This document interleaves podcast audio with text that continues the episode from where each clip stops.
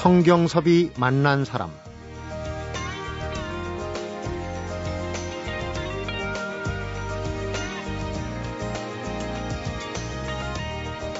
암남산의 청송아리가 변하이면 변했지. 우리 둘이 들었던 정이야 변할 리 있나. 이건 사실 구수한 곡조에 실어야 더 제격일 것 같은데요. 어쨌거나 정선 아리랑에 나오는 구절입니다. 아마 이 노랫말은 지금처럼 산과 들이 낙엽과 단풍으로 덮인 때쯤에 만들어지지 않았을까 이런 생각도 해보는데요. 아리랑이 지난 5일 유네스코로부터 등재 권고 판정을 받았습니다. 다음 달이면 아마 인류 무형문화 유산으로 등재될 아리랑 이야기 민속학자 또 정선 아리랑 연구소의 진용선 소장이 들려드립니다.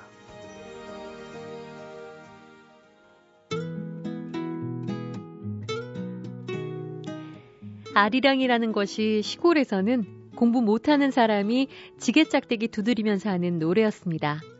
하지만 절대 그런 것 같지가 않았습니다. 그래서 외국인 회사도 때려치우고 고향 정선으로 돌아와 아리랑만 찾아다녔습니다.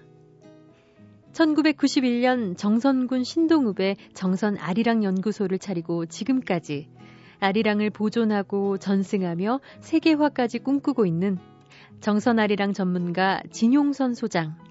오늘 성경섭이 만난 사람에서 함께 합니다. 안녕하십니까. 먼 길 오셨습니다. 예, 안녕하세요. 예.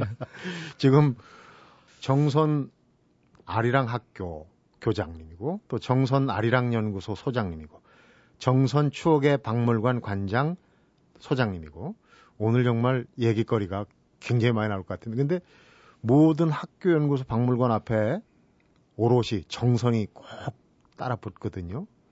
예, 그럼 이제 그 정선이라고 하는 데가 어, 제가 태어난 데고 고향? 또그 네. 고향이라고 하는 것은 어, 제가 이 일을 시작할 때 한번 정선이라는 레테를 앞에 붙여서 음. 어, 이것의 가치를 한번 나중에 꼭 찾아보자라는 생각에서 이제 정선 아리랑 학교, 뭐 정선 아리랑 연구소 이렇게 붙였습니다. 네. 그리고 또 제가 아리랑에 대해서 어, 빠져들게 된 계기가 정선에서 태어났다는 점이고 네.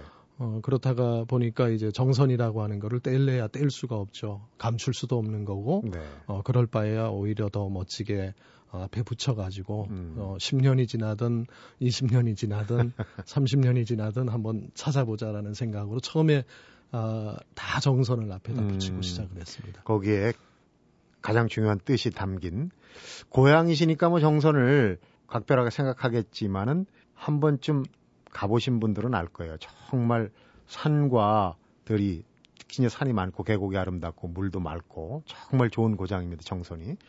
어, 요번에 이제 아리랑 얘기를 하려고 우리 소장님을 좀 모셨는데 유네스코에서 참 우여, 우여곡절 끝에 이 인류 무형유산으로 등재 권고 판정을 얼마 전에 받았어요. 근데 그 중에 아리랑 중에 이제 제일 처음 시발점이 된 게 그냥 아리랑이 아니라 정선 아리랑으로 시작된 걸로 알고 있습니다.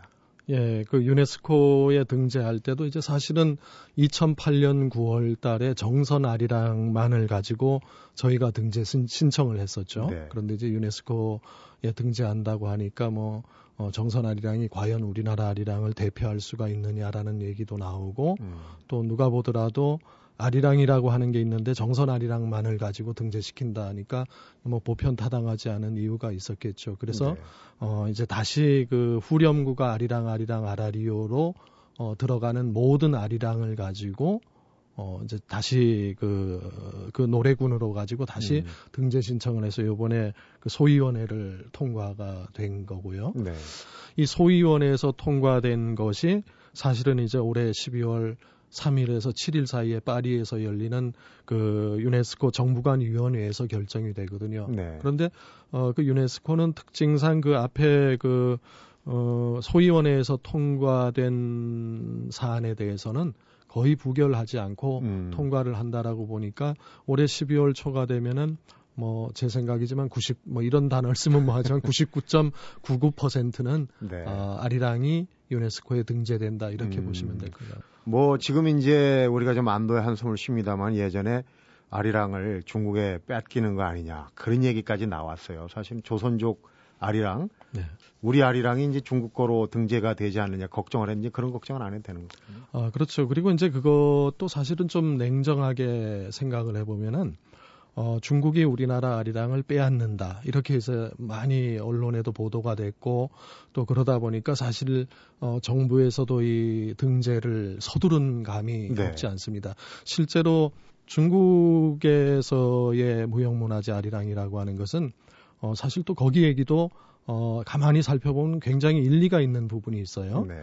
어, 왜 그러냐면은 중국 조선족은 1990년대까지 190만 명의 조선족이라고 일반적으로 알려져 있고 또 그렇게 살아왔습니다. 그런데 50만 명의 조선족이 한국으로 일자리를 찾아서 왔고 네. 또 5, 60만에 이르는 조선족들이 어, 소위 해남성 쪽으로 해서 어, 칭다오라든지 상하이 쪽으로 어, 경제가 발전하니까 흘러져 내려가고 음. 중국 연변 조선족 자치주라고 하는 곳의 조선족의 인구 분포가 약 한 조선족 비율이 30%대로 뚝 떨어져 버리니까 음. 조선족 학자들 사이에서는 또 예술가들 사이에서는 이러다가 한족 문화에 조선족 문화가 모두 동화되는 것이 아닌가라고 네. 어, 2000년대 중반부터 크게 우려하기 시작을 음. 했었습니다. 어, 게다가 음, 2000년대 중후반부터는 연길, 도문, 용정을 합쳐가지고 어, 옛농투라고 하는 하나의 거대한 시가 되면서 어, 조선족 자치주는 해체된다라고 하는 것이 어, 중국 정부에서 계속 이제 보도가 되고 하니까 네. 어, 위기 상황을 상당히 느낀 거죠. 음. 그래서 어, 조선족 학자들이나 예술가들이 중국 정부에다가 조선족 문화 가운데 여러 가지를 어, 선결 과제를 먼저 중국의 무형문화재로 어, 등재를 해달라. 네. 이렇게 먼저 조선족 예술가들이 나선 것들이죠. 네. 한족화되는 것을 막기 위해서 네. 어, 진행된 어, 그런 수순이라고 보면 되는 거죠. 네. 그러니까 요약하자면은 동북공정과는 별개의 것이고 정치적인 배경이 없었던 것인데 이제 이게 우연히 맞물리게 되다 보니까 그런 오해를 살 수도 있는 그런 부분이 됐군요. 네. 우선 예. 우리가 일반적으로 이제 많이 알려진 아리랑이 정선 아리랑 있고 밀양 아리랑 날 좀 보소 이건 좀 경쾌하고요. 네. 진도 아리랑은 좀 애절한 곡조고 예. 장중하고 예. 정선 아리랑은 구성지고, 어, 구성지고 예. 아리랑이 어, 현재 확인되고 체록된 게 어느 정도 됩니까?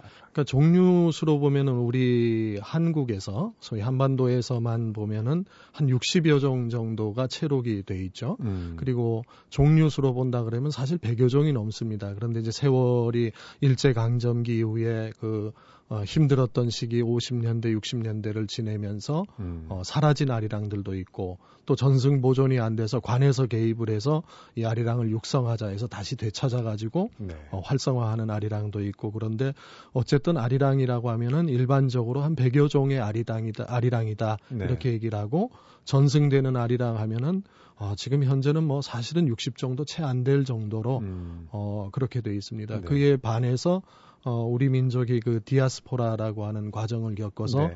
어, 거주하고 있는 음, 음, 중국이라든지 네. 또 러시아 연해주라든지 예. 네. 또 그런 쪽의 아리랑은 약 100여 종이 넘죠. 음. 그러니까 그런 아리랑까지 다 합친다 그러면은 어, 우리 한민족의 기원을 갖고 있는 아리랑이라고 하는 것은 약 200여 종이 훨씬 넘는다 이렇게 볼 수가 있죠. 네.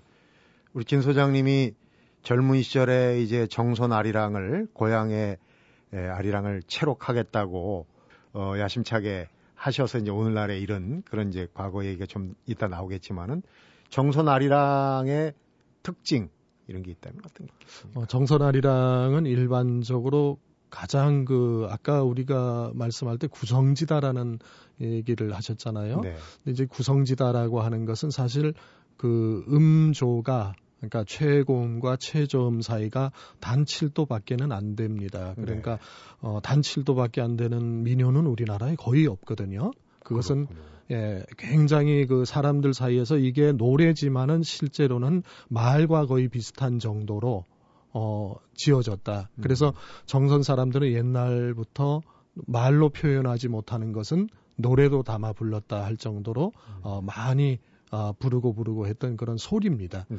그러다 보니까 이제 활성화가 많이 돼서 말로 못한 거를 가사에 담다 보니까 가사 수가 엄청나게 늘어났죠. 그래서 음. 보통 진도아리랑 밀양아리랑을 얘기할 때 가사 수를 한 3, 400 정도로 본다 그러면은 정선아리랑은 가사 수를 다 끌어 모아 놓으면은 약 9천 수에 이를 정도로 우리나라의 단일 민요 가운데서는 가장 많은 가사 수를 갖고 있다는 거죠. 네.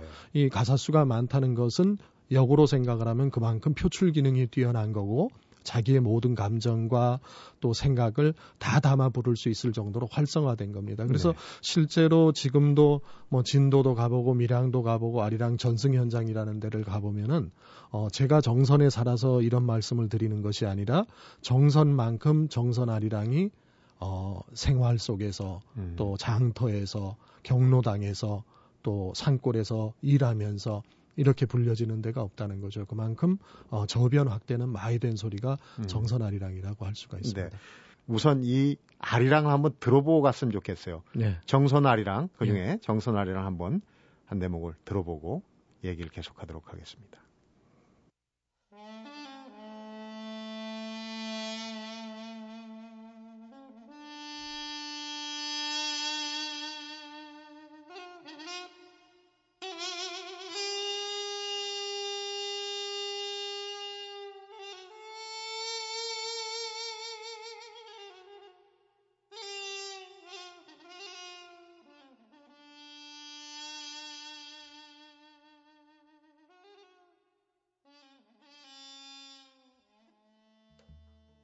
시간상 끝까지는 못 들었지만 우리가 강원도의 힘, 강원도의 힘 하는데 그 힘 중에 상당 부분이 정선에 있지 않을까 그런 생각도 해봅니다. 네. 우리 어, 진 소장님이 정말 이렇게 아리랑에 맥을 잇기 위해서 뛰어든 이후에 어떤 일이 벌어졌는지 정말 궁금해지지 않을 수가 없는데요. 잠시 후에 그 얘기 청해서 듣도록 하겠습니다. 성경섭이 만난 사람 오늘은 유네스코로부터 인류 무형문화유산 등재 권고 판정을 받은 아리랑에 대해서 정선 아리랑 연구소의 진용선 소장을 만나 들어보고 있습니다.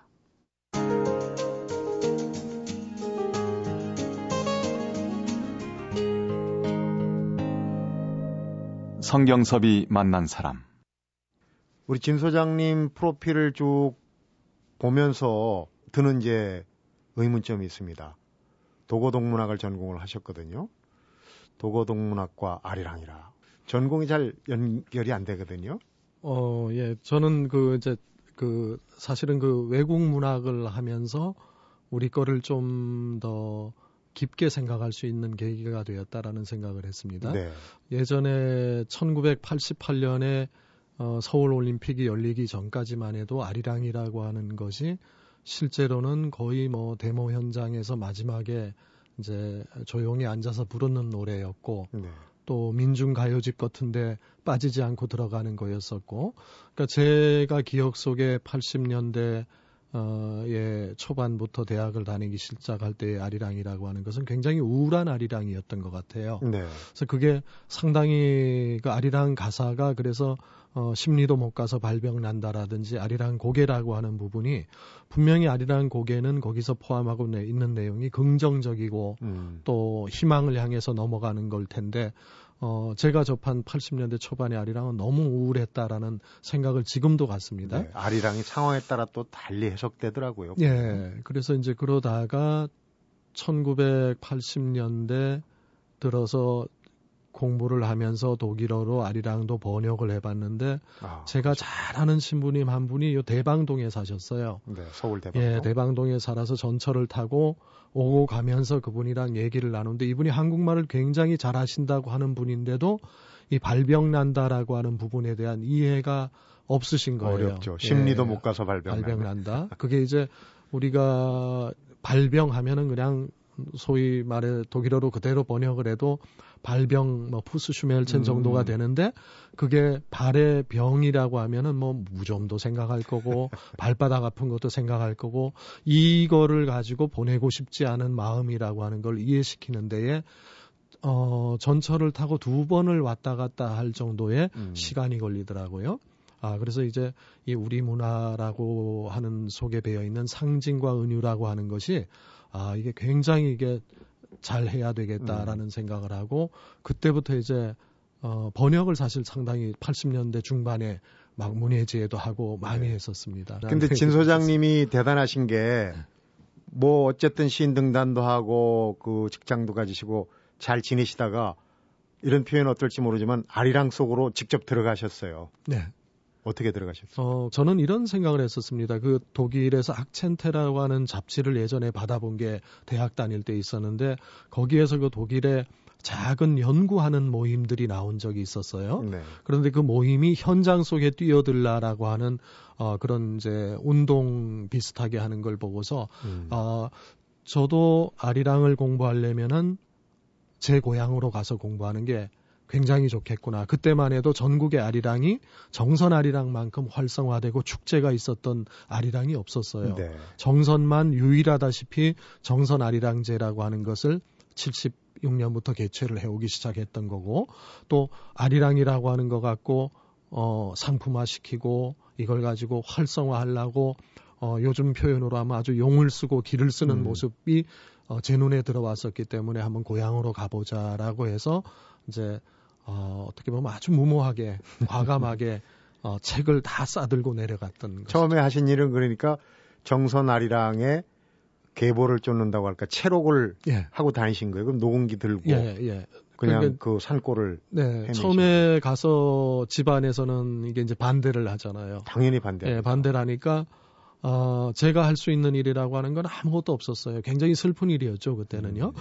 그러니까 제가 집에 가서 아버님, 아버지를 아무리 설득해서 어, 이거는 꼭 예, 해야 되는 거라고 하고 또 앞으로 미래에 제가 해보고 싶은 거라고 해도 그 힘들게 아이들을 공부시켜 놓은 부모의 입장에서는 제가 이제 어, 결혼을 해서 애를 낳아보니까 그 심정을 10분 이해하겠더라고요. 네. 그때는 제 주장만 가지고 내려가서 부모님을 설득하려고 했는데 이게 설득이 안 되는 거죠. 또 음. 설득을 할 수가 없는 거죠. 그래서 아, 녹음기를 들고 하루에 한시라도 안 보이는 게 이제 부모님 눈에는 나을 것 같아서 녹음기를 들고 산골을 다니고 했는데 그때 왜 녹음기를 들고 아리랑을 채록을 했냐면은 정선 아리랑 가사가 정선에 가니까 요만한 책자가 나와 있는데 네. 거기에 약한 한 300여 수가 실린 책이 나와 있더라고요. 네. 그래서 저는 어, 제가 알고 있는 정선 아리랑만 해도 부르는 모습을 너무나 많이 봐왔기 때문에 이거보다 훨씬 많을 거다라고 해서 아 그때부터 이제 기초조사부터 하자. 음. 그래서 이제 계획을 세워서 녹음을 하고 소리꾼들의 이력을 적고 그리고 슬라이드 사진을 어, 찍어 놓으면 이게 분명히 10년, 20년 지나면은 좋은 가치를 지닐 거다라고 음. 해서 이제 어, 돈도 없고 아무 가진 것이 없었지만은 필름은 슬라이드로 필름으로만 네. 샀쓰고 또 녹음도 일반 녹음이 아니라 DAT라고 해서 그때 상당히 그 귀한 거였었죠. 음. 근데 디지털 녹음을 하면은 3, 400년을 보존할 수 있다라는 얘기가 다가와서 아, 이거는 3, 400년 보존해야 될 소리지 저만 쓰고 남길 소리는 아니다라는 생각을 네. 했던 거죠. 지금은 뭐 박물관, 학교, 특히 이제 의미가 있는 아카이브 를 이제 데이터를 구축하고 그런 작업을 하고 계시는데 우선 결론적으로 지금까지 그러니까 그 정선 아리랑만 어느 정도 체록을 하셨습니까? 네, 그래서 이제 저희가 어, 큰 중장기 계획을 세워가지고 다 어, 내년 초가 되는 거죠. 네. 내년 아마 적어도 한 2월 달 전에는 정선 아리랑 가사 사전이라고 하는 걸 냅니다. 네.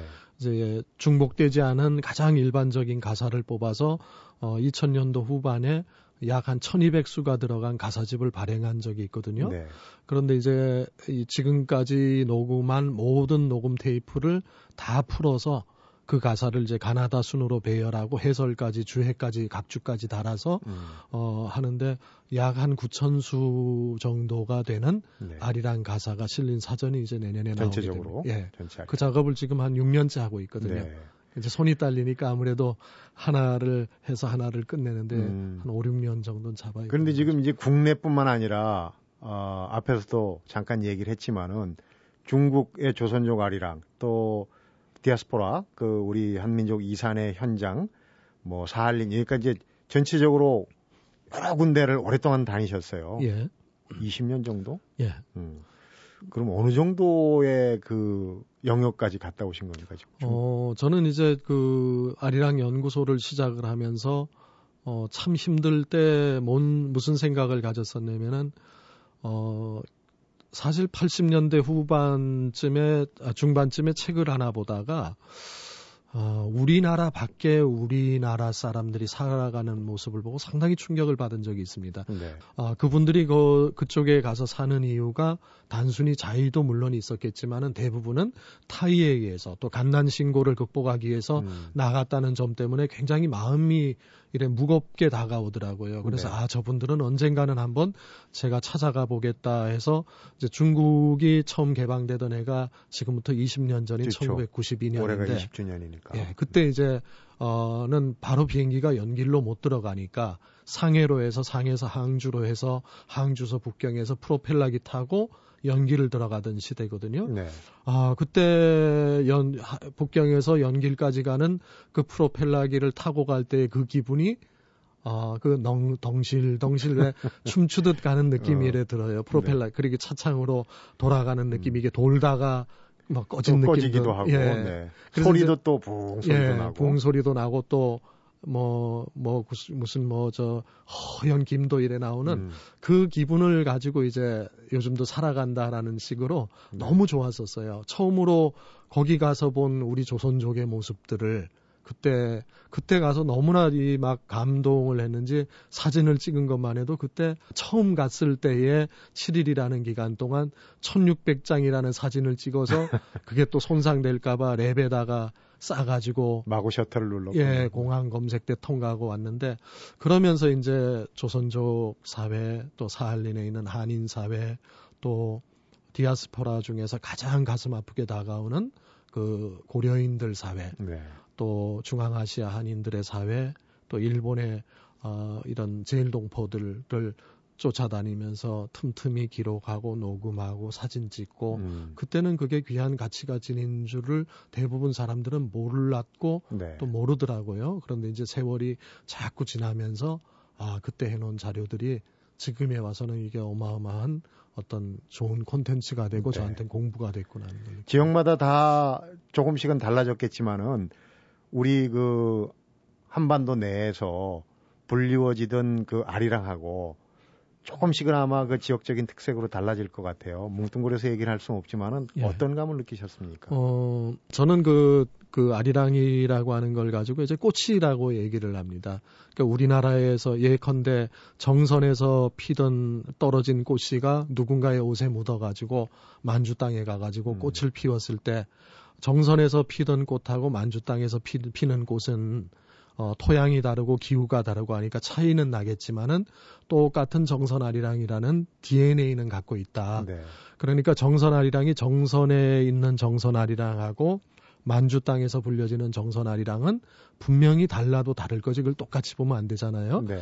어, 거기에 아리랑은 북한의 영향을 상당히 오랜 기간 우리랑 개방되기 전까지 받다 보니까 똑같은 정선아리랑을 불러도 식임새라든지 음. 어떤 소위 그 간드러지는 것 같은 게 너무나 많이 들어가 있더라고요. 또 춤추는 율동조차도 우리나라 춤이라기보다는 북한 춤의 어떤 그 손끝이 어 이래 나릿나릿한 이런 모습들 네. 이런 게 보이고 또 다른 지역의 경상도 아리랑도 마찬가지고 진도 아리랑도 마찬가지고 해서 전체적으로는 대동소이하지만은 네. 그래도 그 소이라고 하는 게 발견될 정도로 어 우리나라에 있는 아리랑하고 현지 아리랑은 어, 토양이 다르고 또 네. 살아온 생활이 다르다 보니까 변모는 있다라는 네. 걸 느꼈습니다. 어, 아리랑 학교뿐만 아니라 연구소, 박물관 관장님이신데 아리랑에 관련된 거의 모든 그 예전에 그 관련 물품들을 갖고 계시니까 그 얘기도 또 궁금한 게 많습니다. 그 얘기 잠시 풀어보도록 하겠습니다.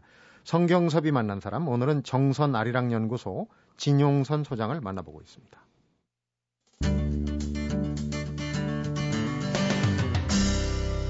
성경섭이 만난 사람. 노래 말고도 사실은 아리랑 우리 한민족이 어떻게 보면 아리랑 노래가 또 하나 애국가라는 얘기도 나오고 하는데 네. 외국에 가도 식당 이름이 아리랑이 많고 네. 예전에 나이 좀 되신 분들은 아리랑 성냥값도 아리랑 뭐 네. 뭐좀 잘 나가는 물품은 아리랑 같은 게 많거든요. 그렇죠. 예. 지금 아리랑 관련 물품을 꽤 많이 모으신 걸로 알고 있습니다. 예. 어, 저는 그 아리랑이라는 것을 이제 아리랑 학교를 하면서 그런 거에 대해서 관심을 가졌고요. 네. 그 전에 아리랑 연구소를 처음 할 때는 전혀 이런 거에 대해서 그다지 뭐 이래 욕심도 내지 않았고 별로 네. 관심도 없었어요. 근데 아리랑 학교를 하면서 어린 아이들이 많이 오고 또 어, 일반 중고등학생들이 많이 오고 하다 보니까 이 아이들한테 어떻게 하면 아리랑을 쉽게 또 생활에서 다가갈 수 있게 해주는 게 좋겠느냐라는 이제 고민을 조금 하게 된 거죠. 네. 어, 저는 사실 이 아리랑을 공부하고 또 아리랑 뭐 유네스코 등재 이것도 물론 중요하지만은 정말로 중요한 것은 아리랑이 우리나라에서 생활화돼야 된다고 봅니다. 네. 그 생활화 현장이 어, 예전에 이제 한 편이지만은 아리랑 담배가 나오니까 아리랑 성냥도 나오고 음. 또 아리랑 성냥과 담배의 문양을 세월이 지난 후에도 지금도 그걸 그대로 차용해서 뭐 CI로 쓴다든지 로고로 쓴다든지 하는 경향이 많거든요. 네. 그래서 이제 저희도 아이들한테 조금 조금씩 아리랑이 이렇게도 나왔고 꼭 노래로 나온 게 아니라 네. 아리랑은 생활 전반에서 보이는 거다라고 해서 하나하나 모으기 시작해서 이제 여러 가지를 모았는데 그 중에 제일 제가 처음 모았고 제일 지금도 자주 들여다보고 제 책상 속에 책상 앞에 얹어놓은 게 아리랑 성냥입니다. 그 장구 들고 네. 춤추는 그런 모습 또 글씨에 지금 보면은 조금 촌스럽긴 하지만은 음. 그 촌스러움 자체에서 보여주는 그 아리랑의 그 꾸준하게 이어지는 저도 기억이 좀 나는 게 예. 바람개비 모습 비슷한 게 그려져 있던 것 같아요. 그렇죠. 예, 네. 장구 치고 네. 예, 이런 거 음. 아, 저 한복 입은 여인이 춤저 소장한 아리랑 관련 그 물품 중에 제일 애지중지하는 건 뭡니까? 어, 사실은 이제 제가 정선 아리랑을 처음 접하다 보니까 정선에서 그 할아버지 한 분이 저한테 그 정선 아리랑을 자기가 공부하기 위해서 막 써서 공부한 노트가 있어요. 아, 6필로? 예, 6필로 어. 써서 그거를 이제 갖고 계시다가 한, 제가 그분 댁에 가서 녹음을 하고 나서 한 세 달 있다니까 다시 연락이 왔어요. 그래서 네. 찾아가 뵀더니만 이 노트가 자기가 아리랑을 공부하던 건데 이게 자기한테 있으면 안 되고 저한테 있어야 될 거라면서 음. 주신 게 있습니다. 그래서 그게 어, 유필로 해놓은 건데 제일 애지중지하는 것 중에 하나고요. 쓰기 어, 시작한 건 그러니까 수십 년 네, 수십 년 네. 되신 거죠. 그래서 당, 그분 사진도 네. 또 거기다가 붙여놓으시고 네. 예, 또 이래 글씨가 이제 또막 또박 그 옛날 분들 글씨로 해놓고 네. 그런 게 그래도 제일 그 혼이 묻어 있고 또 애정이 담겨 있는 그런 음. 전체적으로는 아무래도 박물관이라고 그러니까 네. 어느 정도 수량을 어, 가지고 이제 수량은 저희가 이제 사실은 꼭 필요한 이제 나중에 언젠가는 꼭 시간을 두고 해야 될 작업 중에 하나가 목록화 저희 소장품 목록화하는 작업인데 어 대략 계산을 해보면 아리랑과 관련된 음반이라든지 책자라든지 또는 리플렛이라든지 등등을 하면은 약 한 8천 종 정도 되지 않을까 이런 생각을 합니다. 네. 아리랑 곡절 보면 이게 인간의 희로애락이 이렇게 교차되는 그런 특징이 있다고 그러지 않습니까? 예. 슬픔과 기쁨, 예. 또 미움과 사랑 뭐 이런 게 어떤 그런 그 아리랑의 어떤 색조를 잘 활용을 하면 세계화의 단초가 되지 않을까. 특히 이제 그 정선 아리랑 같은 경우는 정선 가까운 곳에서 2018년에 동계올림픽이 예. 열리지 않습니까? 예. 또 세계화의 하나 계기가 되지 않을까. 예. 거기에 대해서도 좀 대비를 하시고 계시지 않을까 하는 생각이 예, 저희도 이제 그것 때문에 토론도 또 여러 번 했었고 준비도 하고 있고요.